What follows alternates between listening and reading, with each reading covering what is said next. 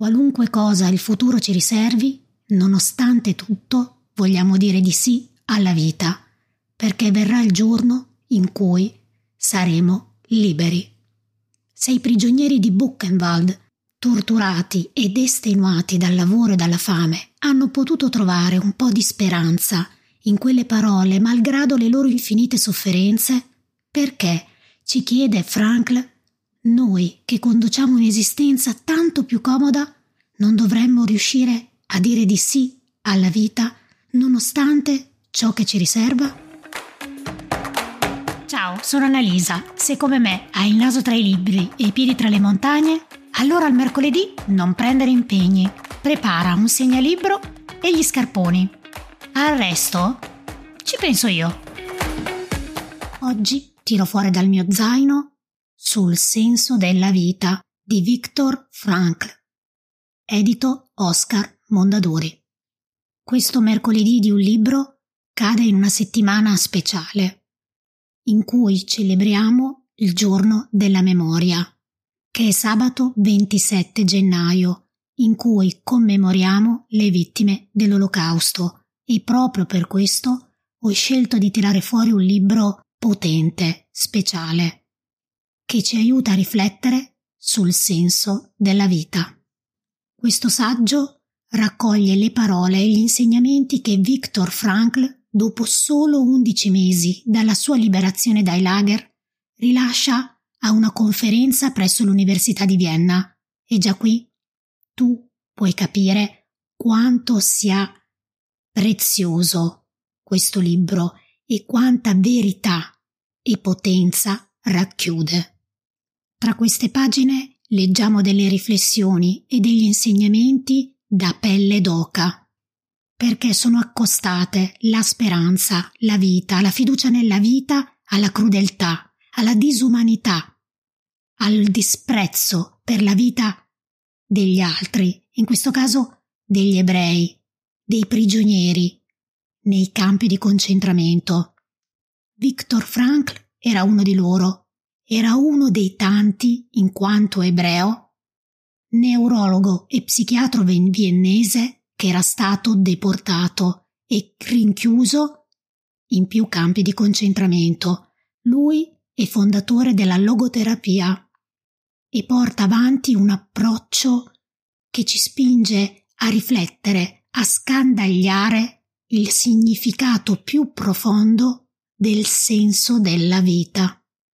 Sicuramente lo avrai già sentito nominare il suo libro più famoso, che ti consiglio di leggere perché anche questo è un pugno nello stomaco, ma è potentissimo, è uno psicologo nei lager, dove troviamo la sua atroce esperienza nei campi di concentramento e troviamo anche le radici del suo pensiero, di quello che lui intende per vivere, perché dice che vivere è sofferenza, sopravvivere e trovare il senso di questa sofferenza. L'autore ci dice che è compito di tutti noi, sempre, cercare, indagare e abitare la libertà, il senso pieno e bello della vita, nonostante le circostanze e le sfide che la vita ci pone davanti, anche le, le più drammatiche. E direi che per lui, nei lager, di drammaticità ce n'era, e anche tanta, perché c'è sempre un motivo superiore, un perché più alto per cui vivere. C'è sempre un senso della vita nella vita. Viktor Frankl afferma non hanno mai dimenticato che la vita era un dono e che l'apparato nazista non era riuscito a strapparglielo via dopo l'inferno che avevano attraversato, erano determinati a dire di sì alla vita, nonostante tutto. In queste parole, tra queste pagine, noi percepiamo il coraggio, la determinazione di Viktor Frankl e di tutti i sopravvissuti di resistere, di trovare la libertà tra le crepe della morte, di dire di sì alla vita, quando intorno a te c'è solo orrore, disperazione e morte. Avere questo equilibrio per me è impensabile, è irreale. Adottare questa visione, avere questo equilibrio quando tutto intorno a te crolla, quando tu, come ci dice anche Viktor Frankl, non sei nessuno, né prima, né durante, né dopo, sei il nulla.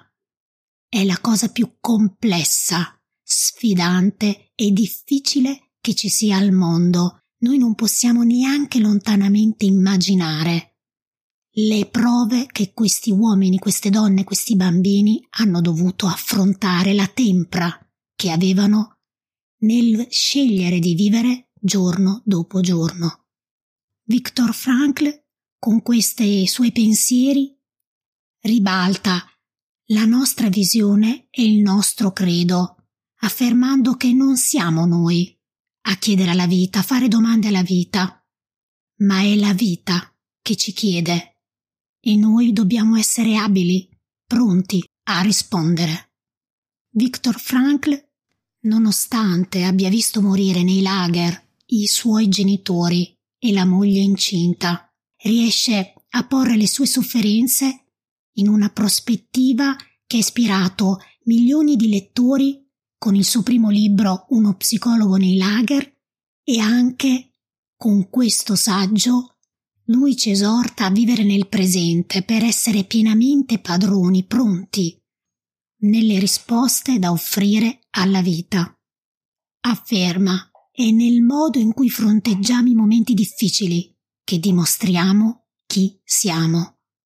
In questo saggio Viktor Frankl tocca temi difficili e dal peso specifico molto pesante, come il suicidio, la morte, la violenza, la disperazione, ma lo fa con eleganza e dignità, è come se facesse una sorta di danza tra tutte queste polarità, tendendo sempre verso la speranza, verso la vita. È una lettura forte, è vero, ma è necessaria per non dimenticare cosa è successo agli ebrei e cosa sta succedendo tuttora ad altri popoli. È una lettura per riflettere su quanto davvero siamo in grado di amare la vita, sul senso che diamo alla vita, perché a volte la diamo un po' per scontata, la diamo quasi come un bene che ci spetta, che ci è dovuto. Ma non è così. E noi, come ci insegna Viktor Frankl, e non solo, perché un altro punto forte di questo saggio è l'introduzione di Goleman, che è uno psicologo statunitense che si occupa da vicino delle emozioni. Sia Goleman che Frankl ci ricordano che la vita non è scontata e che dobbiamo celebrarla e tenercela stretta giorno dopo giorno. Fammi sapere qual è il libro che accompagna la tua settimana della memoria, il tuo giorno di riflessione per non dimenticare. Mi trovi su Instagram come Annalisa-book tracker e per salutarti voglio condividere con te un ultimo pezzo di questo straordinario saggio per farti capire la potenza di questo grande uomo Viktor Frankl, che nonostante abbia perso praticamente tutto nei campi di concentramento, lui già lì diceva sì alla vita e ha continuato, per quello che gli è rimasto della sua vita, a dire di sì, perché afferma l'importante è darle un senso, con l'azione, con l'amore, con il nostro atteggiamento anche nelle situazioni più dolorose, perché se non possiamo cambiare il destino, possiamo almeno accettarlo e farne un'occasione di crescita interiore. Ti aspetto. Nel frattempo, buone letture e buoni passi.